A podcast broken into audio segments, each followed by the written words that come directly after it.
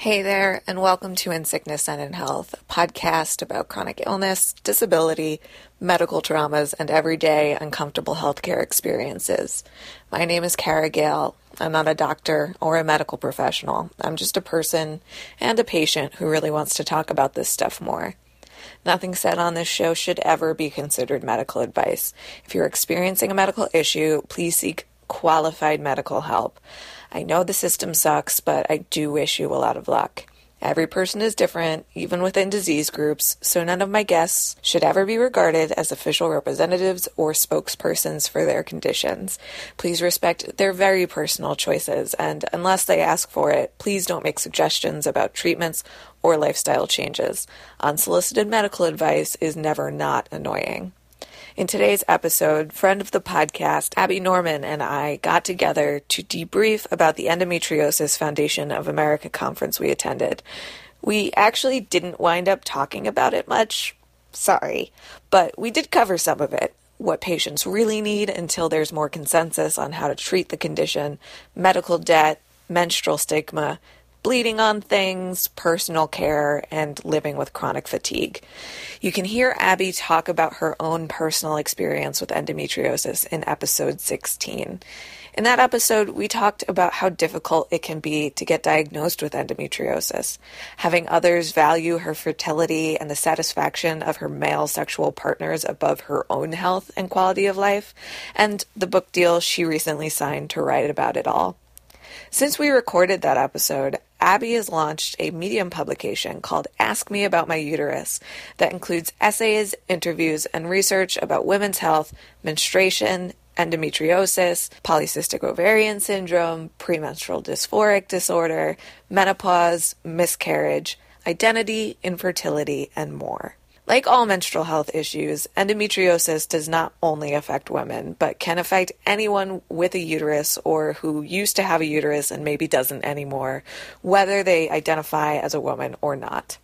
We're in the habit of talking about it as a quote unquote women's health issue because it's an estrogen dependent disease that involves the uterus. But as we've talked about before on the show, this is something that does not only affect women. I apologize for not having used more inclusive language in this conversation. It's a habit that I'm still working on changing.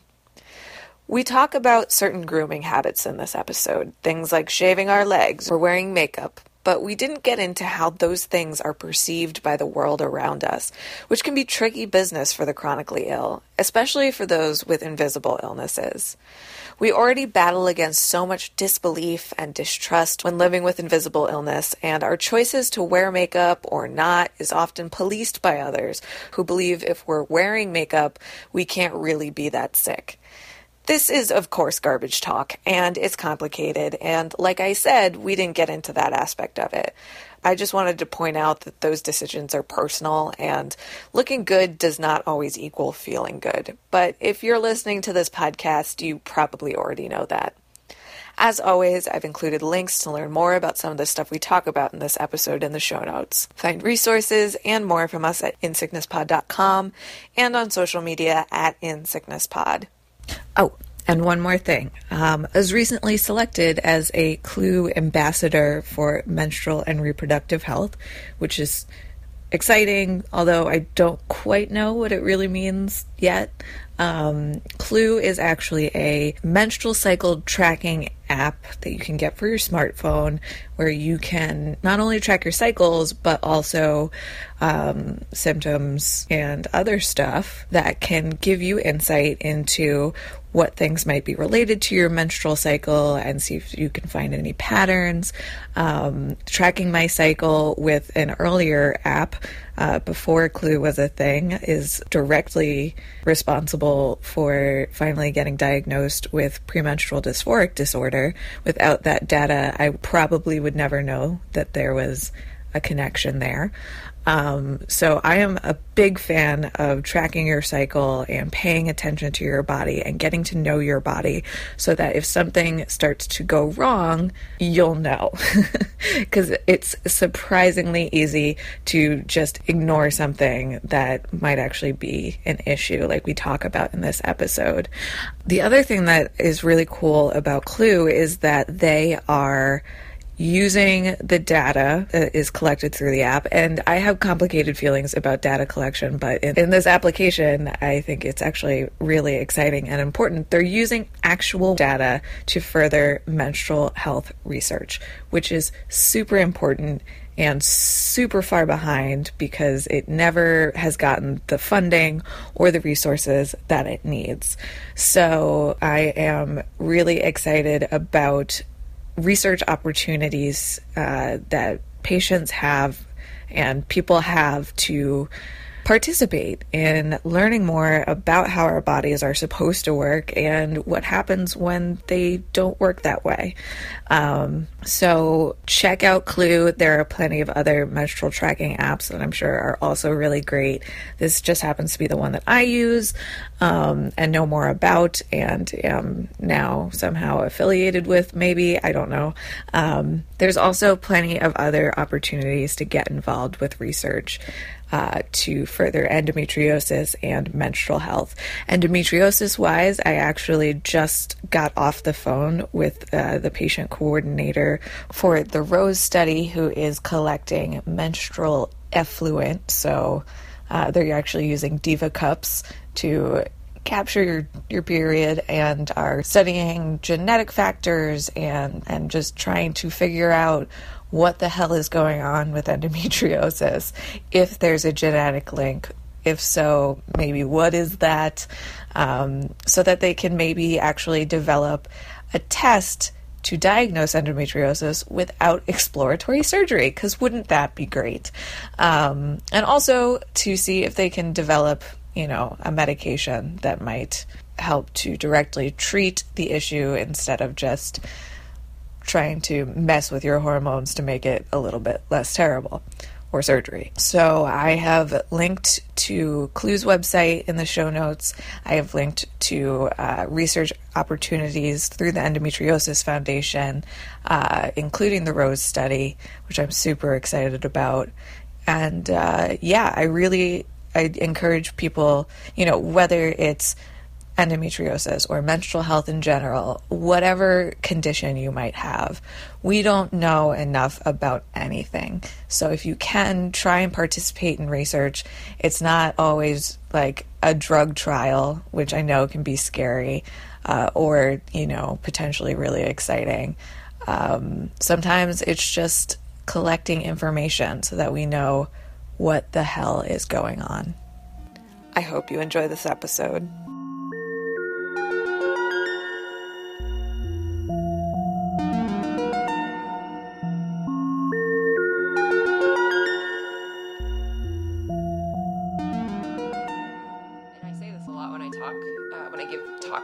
Just any number of medical topics or healthcare topics that that is the number one reason that people file bankruptcy in this mm-hmm. country. However, there have been changes made to how your credit score is calculated that don't factor in medical debt anymore. Oh. I don't know. That's what I read. I don't know if that's true or not. I mean, all of my medical debt is now on credit cards. Yeah, anyway, I was gonna so. say that's what happened to me is that everything got rolled over onto this onto this credit card because I was trying to keep things from going to collections. Right. So then it becomes credit card debt, even though the source of it was medical treatment. There's about four hundred and fifty dollars that I owe for an MRI that I had at the beginning of the year. I was still on my old insurance because, oh god, it's so complicated. Anyway, uh, I my old insurance ended on like February 15th. So, um, the first month and a half, I like totally hit my deductible, but it doesn't matter because now I'm not on that oh, insurance. Shit. But I hit my deductible on like January 3rd because I was getting a pelvic MRI simply because reasons. Maybe this will show something, you know? Like maybe maybe they'll find something on this pelvic MRI that will give me more clarity about my pelvic pain of mysterious origin without me having to get cut open. That would be cool. Which would be great. Yeah. Um so I had to pay for $500 on the day I had the MRI. And I thought like that seems like a lot, but a reasonable amount yeah. for an MRI and for it to get read. But then I got a bill in the mail that's like, oh, the difference is $450 that you owe. Right. And you're like, well, now what do I do?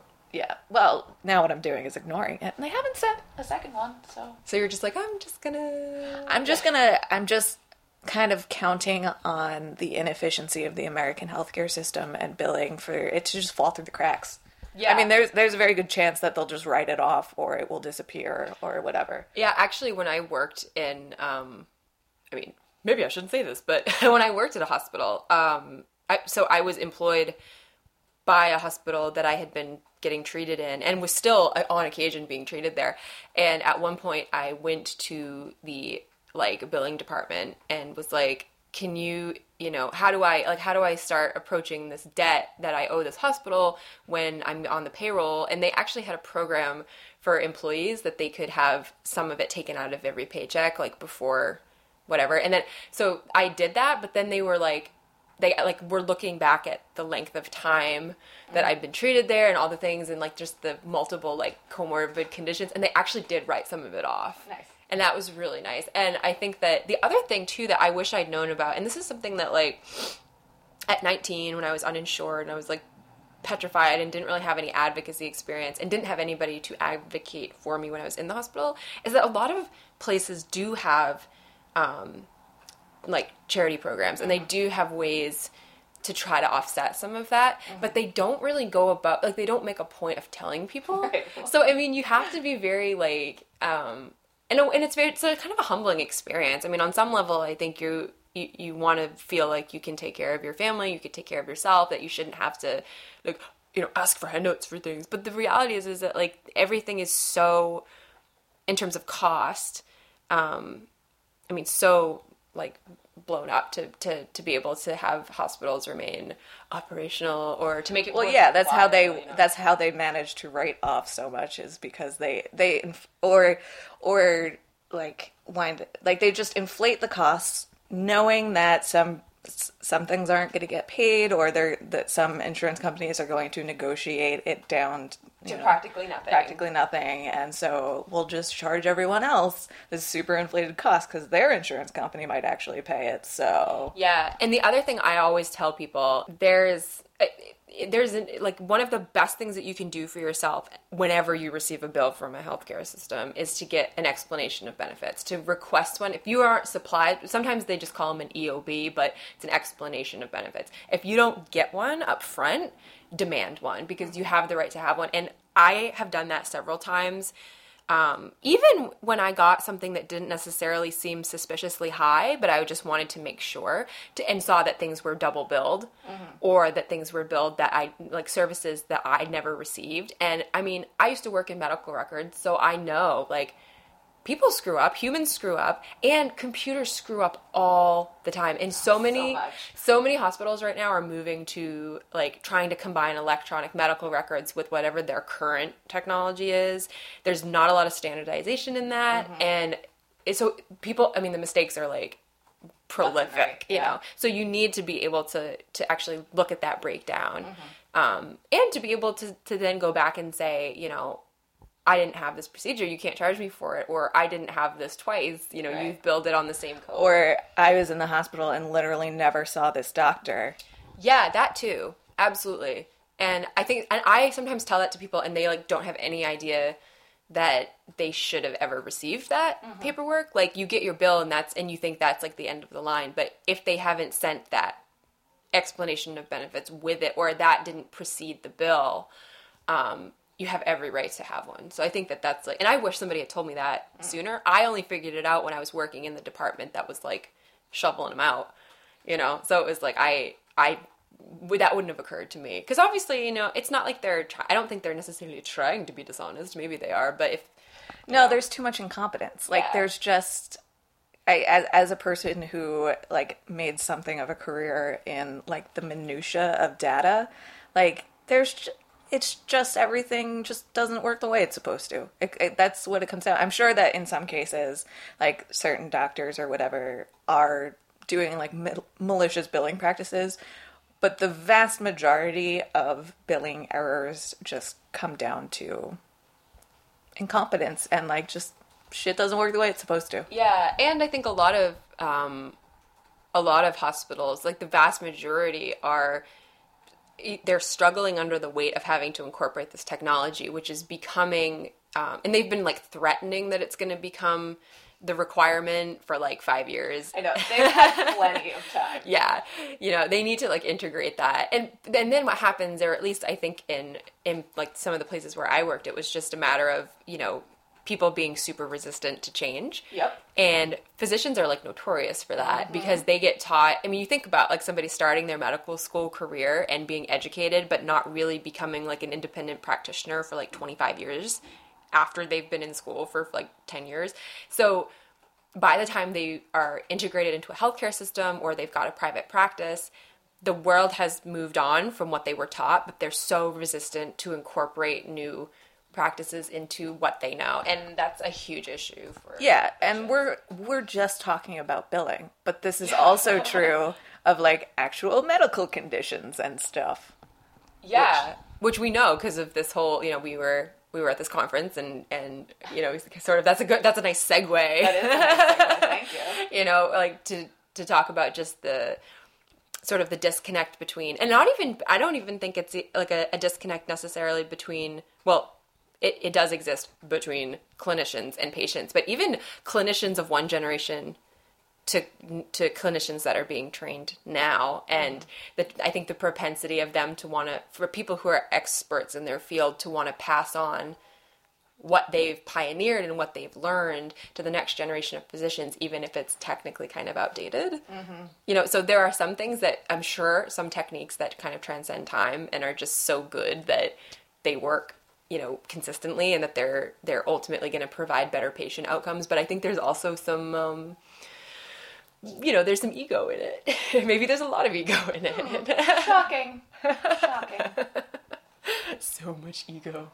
Um, but yeah i mean i think we i think we kind of saw now we you were at patient day which was the first day of this conference and shout out for the free tote bags which i used today yeah i saw that i was like my I, mine's in my packed up in my suitcase, but I'm definitely gonna make use of that. Um, and this actually, I mean, all in all, I you know I started out at patient day and I spoke, um, but then I was at the conference the next two days, and actually it was really fascinating to me because I went into it.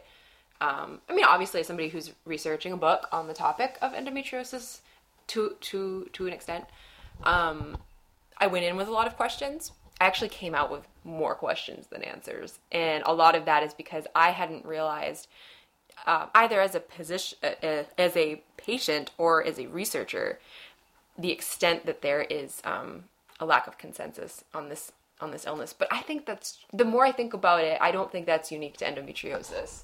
It's definitely not unique to endometriosis. Yeah, I mean, I think if you think about you know any number of of uh, chronic conditions chronic pain conditions or even just like women's health in general. Um, one of the things that was so interesting to me about this conference right from the beginning, um, especially on that first day, was that the the vast majority of of experts, of surgical experts, of um, sort of like academic experts were male. And I mean, I understand the idea that that you can claim expertise in something that you have like zero experience with. Well, I, I mean, like, you know, I can see where they're coming from in terms of saying, I've been, like, I've been using the surgical technique for 30 years. I've pioneered and perfected it. Like, that's fine. Like, you get to say, you in that in that technique sure you're an expert are you an are you an expert in endometriosis if you are male and have never experienced it I just that doesn't make any sense to me. It, I, I don't. I, I and I was really a little bit. I was a little uncomfortable with it, with the assertion that that's yeah. And I, I have to say that as far as the the patient day went, uh, the talks that I found most interesting and that resonated the the most with me were from the people who actually experienced endometriosis. Like there was uh, a woman uh, who was it that gave that great talk about painful sex? Oh my gosh, oh, I'm gonna blank on her name. Um, we'll li- we'll do some we'll do some linking yeah. with this podcast. Yeah, we'll link sure. to people. I can go back in my notes. Um, but yeah, I know that was a perfect like example of you know in a way you would think it would be like preaching to the choir because so many people in that room already knew but there's something about that sense of validation especially on the topic of painful sex.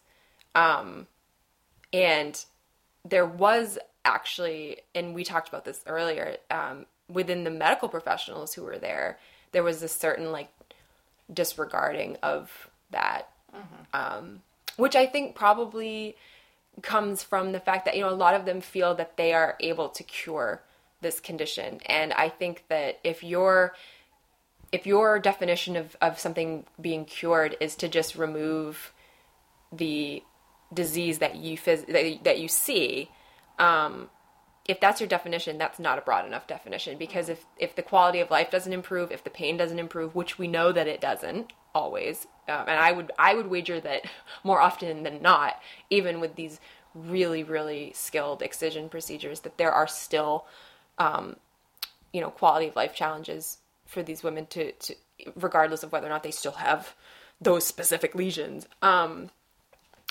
you know, like that, that's not a broad enough definition of, of mm-hmm. cured. Well, I mean, there's, I, I have a hard time with the word cure in general across the board. Um, our entire medical system and culture is so focused on finding cures for things that maybe aren't ever going to be curable. Um, and I think a lot of times uh, there's a lot of energy and a lot of resources that are dedicated to finding a cure for things that like maybe we should be focusing first. I mean, finding a cure eventually, great. Sure. Why not if we can? But like in the meantime, why can't we devote resources to improving quality of life for patients regardless of whether they are cured or not? Yeah, I think about that a lot. I mean, I think about how, uh, and especially being at the the following two days of this conference, which were uh, both devoted to like medical professionals, researchers, surgeons, you know, presenting their work and talking about where that fits in. I was thinking about how long it takes to even get to these like places in, in terms of the research and it's like okay it's great that you're doing this i as a patient and as an academic are very excited that this work is being done, but it, you know, it doesn't it doesn't actually like impact the the quality of my life right now. And I think that there needs to be um, a corresponding avenue of research that's looking solely at first of all finding ways to better diagnose this, but also to, to provide treatment and management in the interim. Because some of these, you know, some of this research that's only really beginning now is not going to be complete or, or, or have anything of, um, you know, significant use for probably decades. Decades. And then to be able to filter down to actual practitioners and not just these very highly specialized experts. You know, most of us even even though I live in the New York City area, I can't go see those doctors because they don't take my insurance or you know there's like so many different factors a lot of which just has to do with location and and and somebody at some point in the during the patient day said that insurance wasn't really a barrier a barrier to treatment. And I was like um I know a lot of people that would disagree with that myself included because yeah. you know i i would love to see any of these experts and if any of them hear this and you want to take me on as a pro bono case i am here for it but Same. like you know it's just it's not really an option for me or for most other women especially low income women mm-hmm. or women who are in narrow narrow insurance networks yeah absolutely i mean the disparity in access is a huge problem in general right. in the American healthcare system. I think when you add on to that, um, being female or being uh, in a minority group or any group that is. And it can come in layers. Like, Absolutely. first strike, you have a uterus. Second strike, you're a person of color. Like it just it it layers on, and it really just only gets worse from there. Yeah, actually, one of the things I was I was thinking about, and I was talking to Rebecca about this. Um, we're in her apartment right now. She's here, so I, I want to. Yeah, shout out to to her. Um, was that I think that you know over the last thirty years or so, when when people talk about endometriosis anecdotally or they talk about it in research they very consistently say oh it's like the the like white middle class women's like working women's disease. And i think that is patently false. I do not believe that endometriosis occurs more frequently in Caucasian women. I think it's just that because they have a certain like and not all the time, but you know, they have a certain economic privilege, they have a social privilege to be able to be you know, to have access to a doctor's office, to have access to a doctor who's going to then listen to them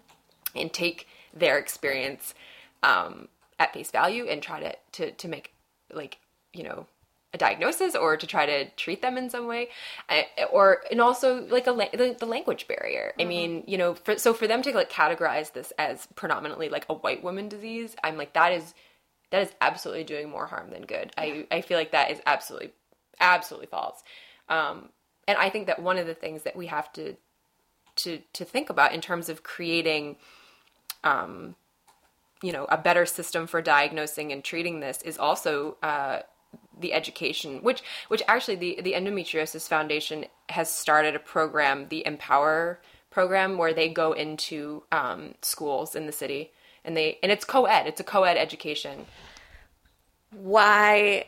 Why? Why aren't more of these programs co-ed? I mean, yeah. like I, we in fifth grade we were separated out into different gender groups, and I, I don't know what the boys learned, but they definitely did not learn about periods or anything around that. Yeah, I actually I, t- I have an anecdote about this in my book um, where I reflect on that fifth grade segregated sexual education where we came out to recess after that had happened, and I will never forget this because it was such a fundamental, like formative um, moment for me as being female and understanding what it was going to mean for me to be female.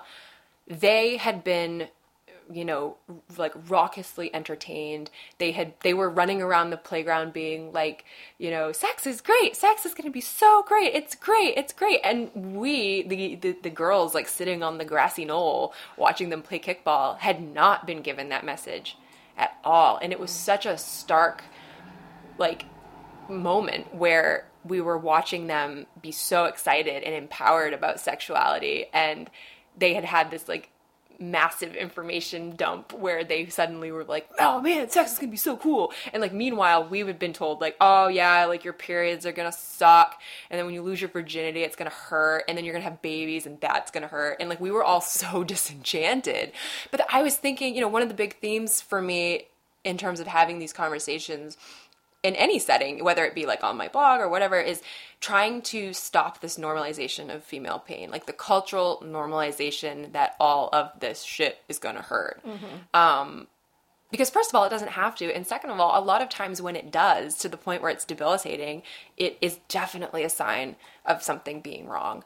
Um, but because from the, that very young age, like 9, 10, and 11, we're already socializing girls to expect pain that I mean, like, what a disservice. Yeah. I mean, for me personally, I was already in pain by that time. I was already in pain.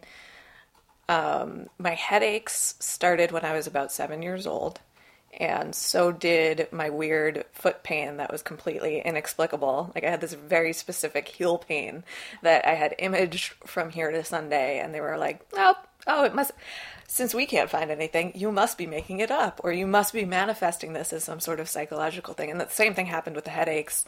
Um, I went to pediatric neurologists and, you know, had all sorts of things tested. Um, that, and then was just told that, like, this is something that you're you're you're making it happen first of all and second of all there's nothing we can do for you and you're just going to have to live with this yeah, I mean, I I mean that was certainly like my my experience started a lot. Well, you know, I want to say it started a lot later because it became so acute mm-hmm. during that you know that fateful you know day my sophomore year of college when everything went like literally went to hell um, and this whole sort of part of my life started but when i actually look back at it and i reflect on what my life was like once I started my period, I kind of start to realize how much was like really abnormal and unpleasant. But I didn't I didn't know that it was. Mm-hmm. And I was mm-hmm. thinking about um you know, and I'm always very like very very vocal about my menstrual history. I mean, obviously the whole ask me about my uterus thing has been like let's all talk about our our periods in really great detail. Um you know, I started on Thanksgiving when I was 12 and a half.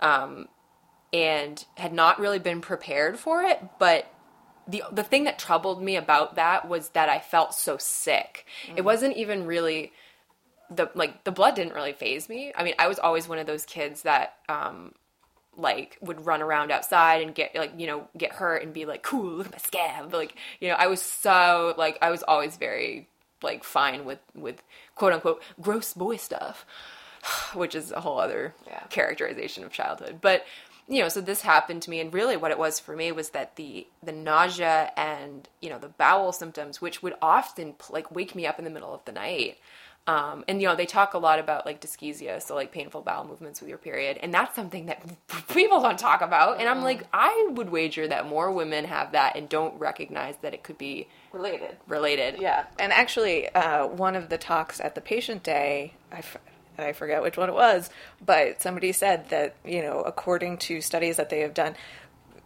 teenage girls are more. It's easier for them to talk about. Uh, substance abuse than it is for them to talk about um, GI syst- symptoms associated with their period. And it's also easier for them to negotiate condom use with a partner than it is for them to talk about GI symptoms with their period, which I found really interesting because I don't know why but I found it interesting. No, I'm I, my brain just yeah. I mean, I know you guys like anybody who's listening can't see the look of like recognition on my face right now, mm-hmm. but uh, that actually really is reflective of, of my experience being being a, a, like menstruating teenage girl because there I wanted to have those conversations.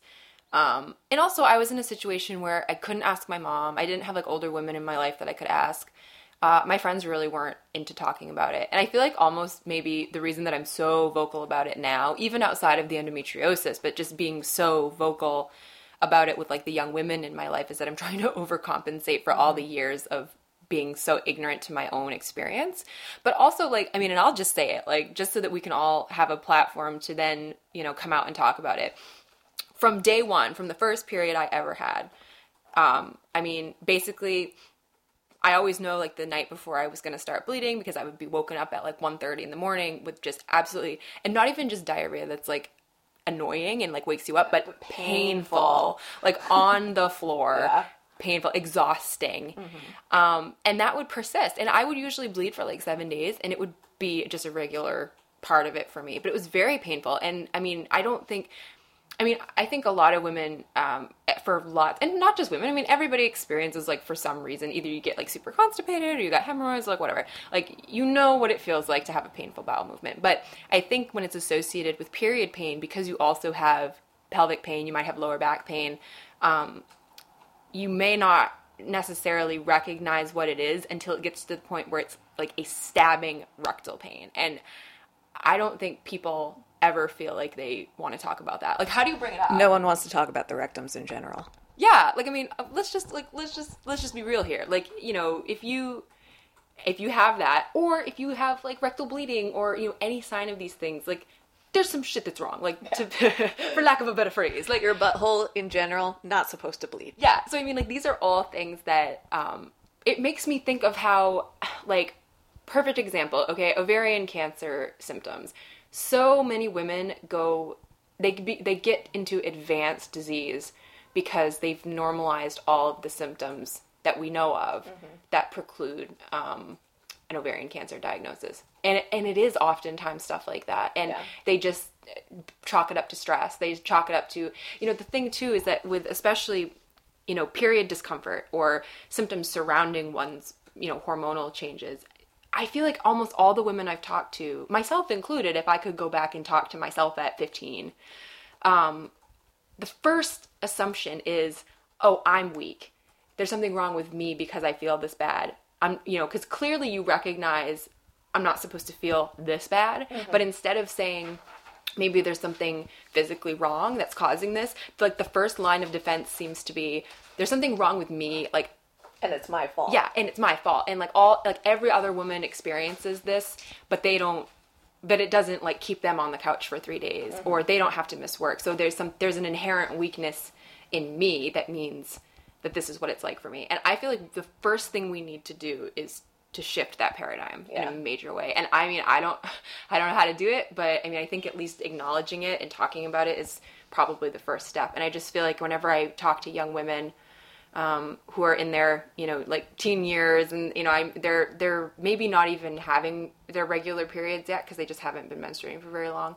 I mean, I I'm very open with them, and I encourage them to pay attention um, and to know that it shouldn't be that like it shouldn't change your life and interrupt your life that much. Right. You should not be missing days and days of school. You should not be kept up all night, you know, sick with it. And actually, uh, several things that I've read in terms of, you know, like when you think of cramps, period cramps, they're not really I mean, we don't really know what a normal period looks like, first of all. That's the, the first problem here is that medical science doesn't actually know what a normal quote unquote period would be. Um, but what they do know is that in general, and I'm sure this is like rather like a correlation study rather than anything else, but generally speaking, period cramps sometimes start like the day before, but they should not be severe for more than like the first like maybe 48 hours you're bleeding and if they persist that, it's pretty much always linked to some mm-hmm. underlying condition. And I don't think Oh, you mean you're not supposed to have cramps all month? Yeah, exactly. Like and you think about how we've like normalized like like period cramps. And like it has become in in so many ways it becomes like whenever we talk about uh like in popular culture if we talk about periods it it always is like the butt of a joke almost. Mm-hmm. almost always. I mean and i think that you know, I like I wrote a piece about like what if female characters menstruated because I would love to see, you know, strong female characters on television like Olivia Benson from SVU, you know, have to have to take a half day from work because her cramps are yeah, too bad. Yeah. Or or like have her like, you know, whip her purse out and be like diva cup ahoy. Like I mean, I just feel like, you know, or even just like bleed on something. Yeah, which this is another thing. I feel like that's always like this mythical, embarrassing moment. That's a, it's like a plot device for young. I lit- like when I think about it, I get a little bit dizzy and like my heart races because I'm like, oh god, because it's happened so many times. Absolutely, yeah, it's and so then, embarrassing. And it gets depicted in like literature and, and film as being like you know this the ultimate like female embarrassment. But for a lot of women, it happens really consistently. Yeah. I mean, I every time I have a period, I bleed in or on something something that I shouldn't you know it's been like that my whole life. Yeah. And you know you try to you try to like circumvent that. Like i mean i've gotten to the point now where um i very often get like i go online and order like my free samples of like depends because i'm just like hey i'm gonna try anything i can. Yeah. i have to say i've been using the thinx period panties for two months now like two and a half months because i had some mid-cycle bleeding uh the first time that i wore them and they're the best. Yeah. They are the best. Um, you definitely bleed much more than I do, but it, they might be like a good backup. Like yeah. it, to use it in conjunction with something else. Um, they're amazing and they make me never want to use a tampon or a pad again and I love them so much. Right? I mean also I'm just thinking about like my graveyard of like period designated panties that are so beyond help. Like yeah. I mean it almost yeah, totally. I feel like it would be a great um, alternative to having your your drawer of, of disposable, like p- basically, let's be real, basically disposable period panties. I mean, yeah. that's just like part of that's been part of my life. Yeah. But having like a designated pair, and I've actually heard a lot of people recently, and maybe it's just because I'm more attuned to it, or maybe people are actually just talking about like the concept of free bleeding more. Love it. Want to do it always, forever. yeah. Uh, there. Oh God, what's her name? I can't, just not doing names today. Um, but there was that woman that ran the London Marathon, free yeah. bleeding, and I was like, fuck yes. And everyone was so upset about it. I know. That was, I was so shocked by how, like, disgusted people were. Like, I mean, I know that people, like, culturally, we have this, like, period stigma. I'm yeah. aware of it but I was not prepared for like the backlash that yeah. she got. Like I was like it didn't even involve me and I was like offended for her. Yeah. Like I was like, "Really?" And to hear her talk about it, she was like I wasn't supposed to get my period and I did and I was training for this marathon and they say like don't do anything during the marathon that you haven't done when you're training and I hadn't worn a tampon when I was training or anything so I just decided to let it roll. Yeah. And I'm like, "Yes, thank you." Totally. Forever. Keep doing that, ladies. That is and I think, you know, I always you know, get the. I'm sure a lot of doctors, you know, are always like, oh yeah, like you know, physical exercise on your period will make everything better. And I'm like, yes. okay. like every yeah, like every every attempt I've made to be physically active ever regardless of being on my period has become increasingly more difficult. Yeah. But then you think about like the stigma around like, you know, how everybody's like, oh, you can't swim on your period and you can't do these things on your period. And like, okay, let's make it, let's not only make it more difficult to do this physically, let's just make it like so that there are all these social conventions mm-hmm. that discourage women from participating in certain activities in life basically. in life yeah. yeah. or you know like i mean i guess we might as well all just like go to our like secret period house yeah. for like a week and never leave because tent. yeah exactly i'm actually reading that right now i mean it's like it baffles me because this is on some level a like paradigm around menstruation that we've internalized culturally to the yeah. point where maybe we don't do that anymore but i think we symbolically ostracize women well i was talking to somebody about this at a party the other night because i'm fun um, and uh, she brought up the concept of the red tent as being you know something that's very barbaric and terrible and like yes it is that you know women would be banished from society while menstruating but on the other hand in in a in a culture where you have something like the red tent that means that they acknowledge that women get their periods and there is a social construct around having your period a and b just a big lady party like that who doesn't want to hang out and complain about cramps that that to me is like the best actually yeah in a way you could extrapolate this and be like okay so our you know live tweet your period hashtag yeah. is kind of like that metaphorical digital red tent. yeah it's like our digital red tent to be in a space that is um, intentional mm-hmm. and in, in, in supportive. I mean even if outside of that area is is uh, like oppressive of your your menstrual nature within it, it, you know you have the freedom to just do it and to just talk about it. Mm-hmm. and you know i think about you know how much of a woman's life is spent in that phase of her menstrual cycle. And you know it, it, it can be very even now it can be very isolating. And i think we we teach girls um, to be ashamed of it and to not and to make sure that it doesn't impose on other people's lives like the mm-hmm. whole idea that like I mean even now I do this if I'm walking, you know, somewhere with my friend and I'm on my period, I'll be like, "Can you like do a booty check to make sure I'm not bleeding through?" And it's and, and I think about it and I go, "Was I taught this to protect myself, or was I taught this to protect people around me from right. having to have like secondhand embarrassment about my like right. bloody pants?" Like, and I think that we do do it for other people. It's not yeah. really about us. and I just think of how, like, how many hours, yeah, that I've spent in my life feeling paranoid and freaked out that I've like bled through and you can see it. Which like has literally only happened probably twice in public for me and like I had like a long cardigan or so like I had something to compensate for it so it like wasn't even a big deal anyway. Um hilariously I got my period 2 days before the the patient awareness day and then I was so exhausted at the end of the day that I passed out and fell asleep for 12 hours and like woke up in a pool of blood. Yes. I was like, "Oh, this this is appropriate."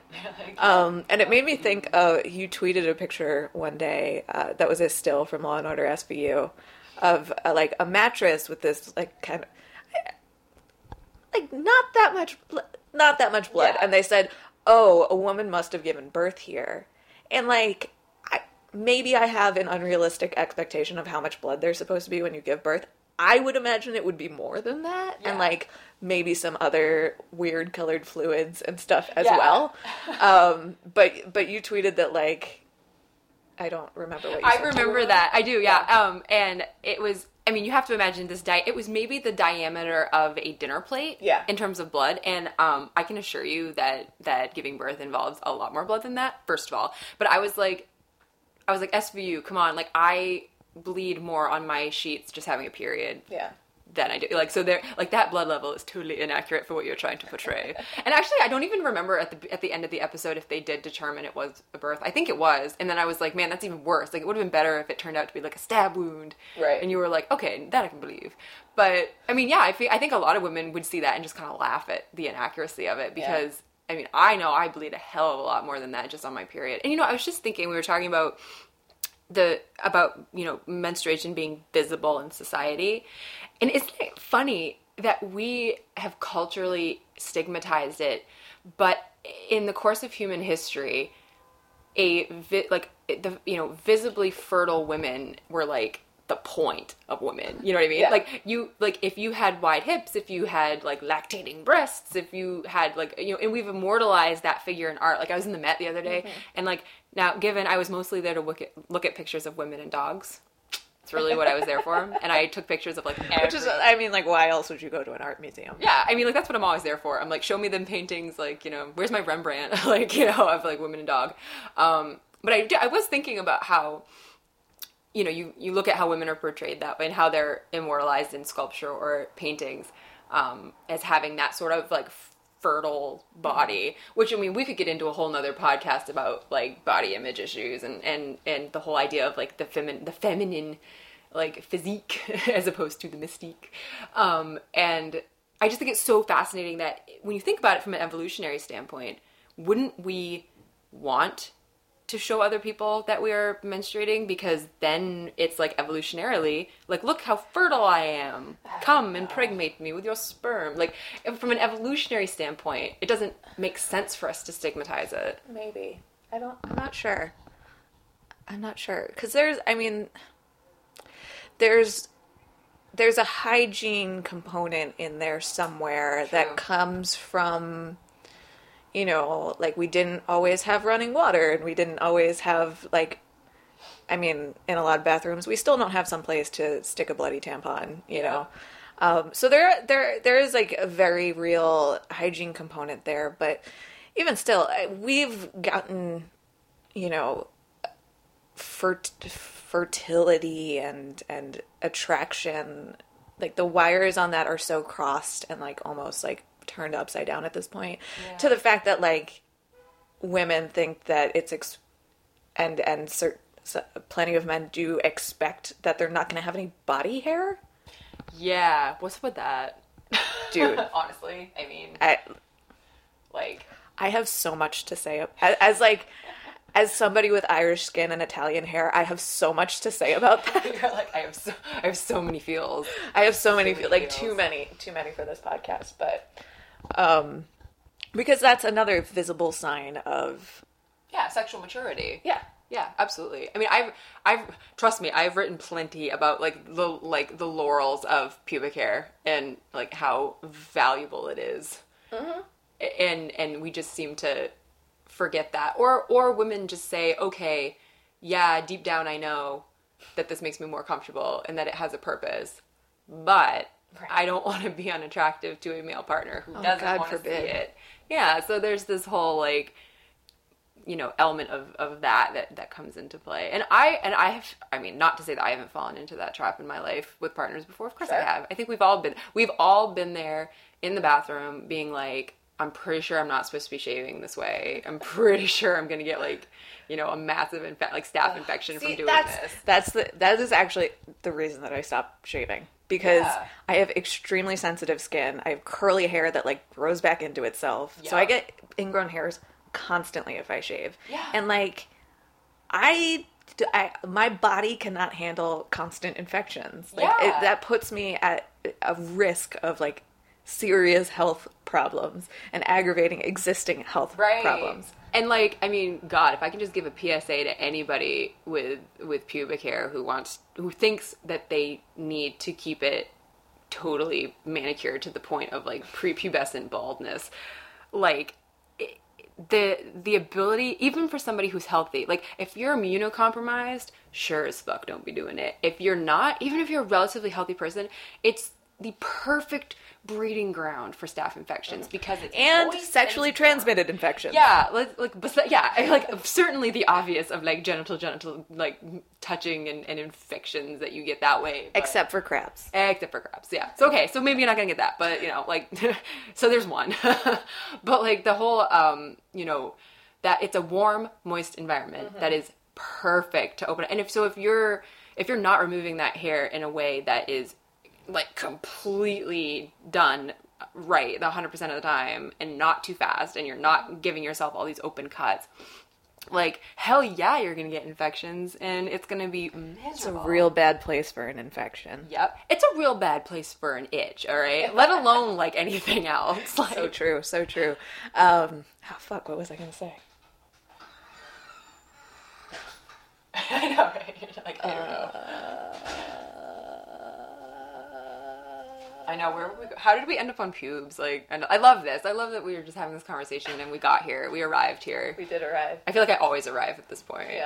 Well, I'd like to talk about things that women are taught that I feel like are not true. Like, well, actually, just talking about the um, the whole idea of like hygiene as it relates to menstruation. I just remembered what I was gonna say, which is how many fucking hours of your life have you wasted with your leg behind your head trying to like shave some strange place? Yes, absolutely. And also, like, that has become, and I mean, part of the reason why I just completely gave up on it was um, the limitations of my body when I got sick and I started to have, like, pelvic adhesions or internal scarring that made my ability to move my body in even basic ways mm-hmm. very limited. And it finally got to the point where I was like, I can't do this anymore. Like, look, I struggle enough. Like when I had shingles, like that whole time I had shingles, there was no shaving of anything. Certainly not underarms.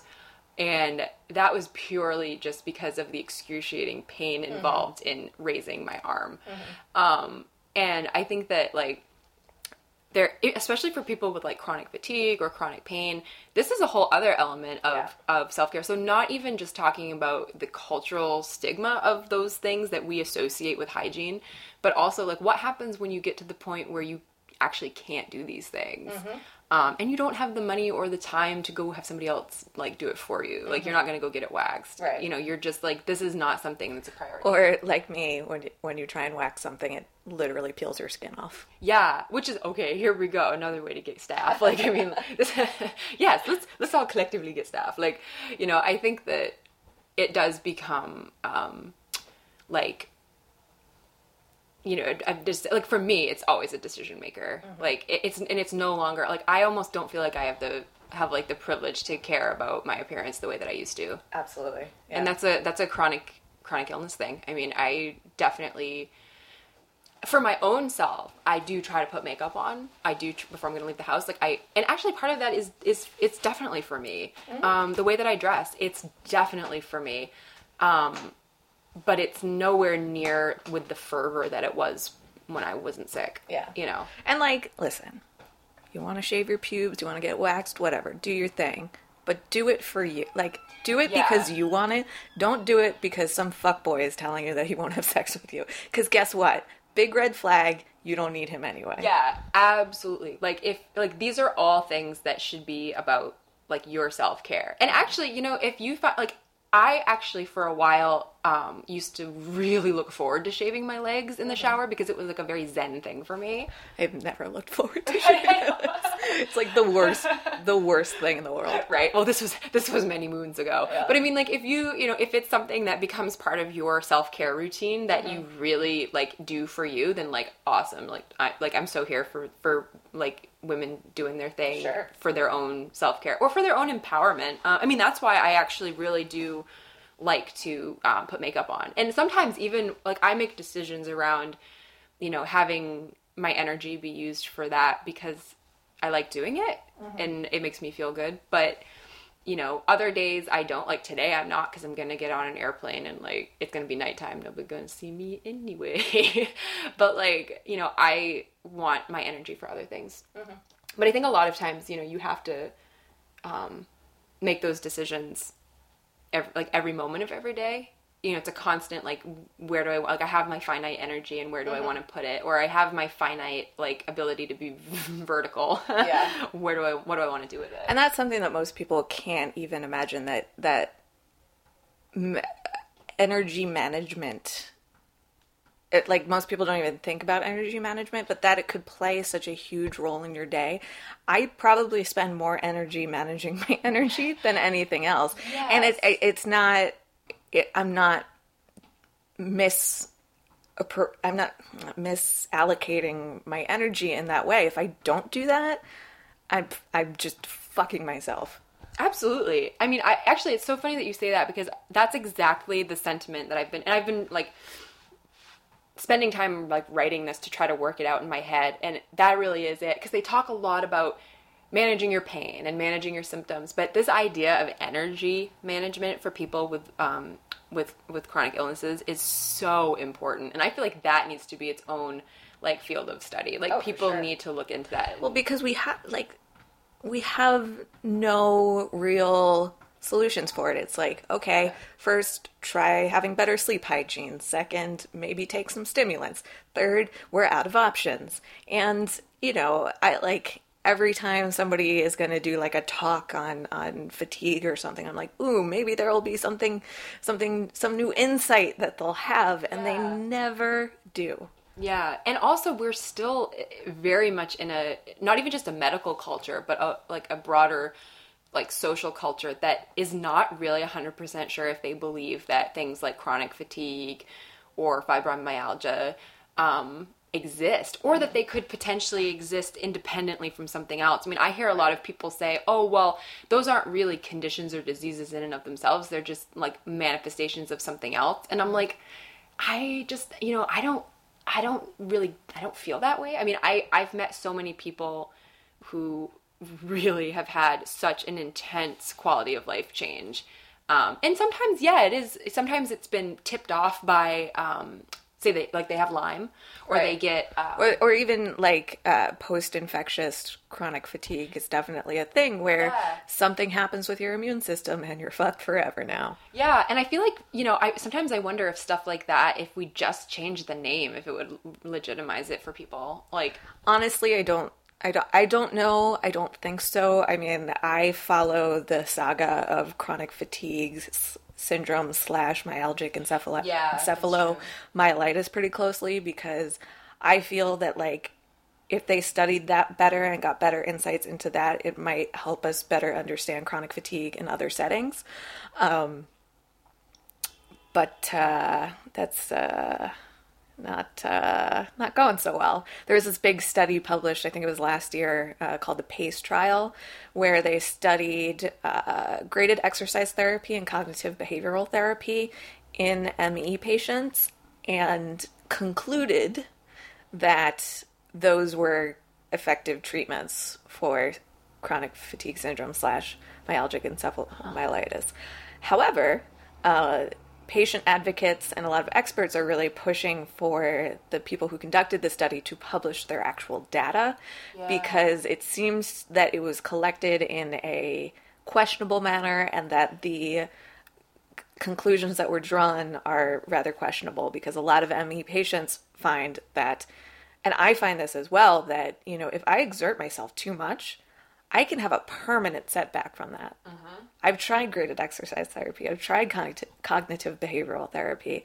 Those might help manage some of the social fallout or you know the emotional aspect of this but it does not address the condition itself and you know acting like therapy and exercise is going to fix something as serious as ME which some people die from yeah, like Christ.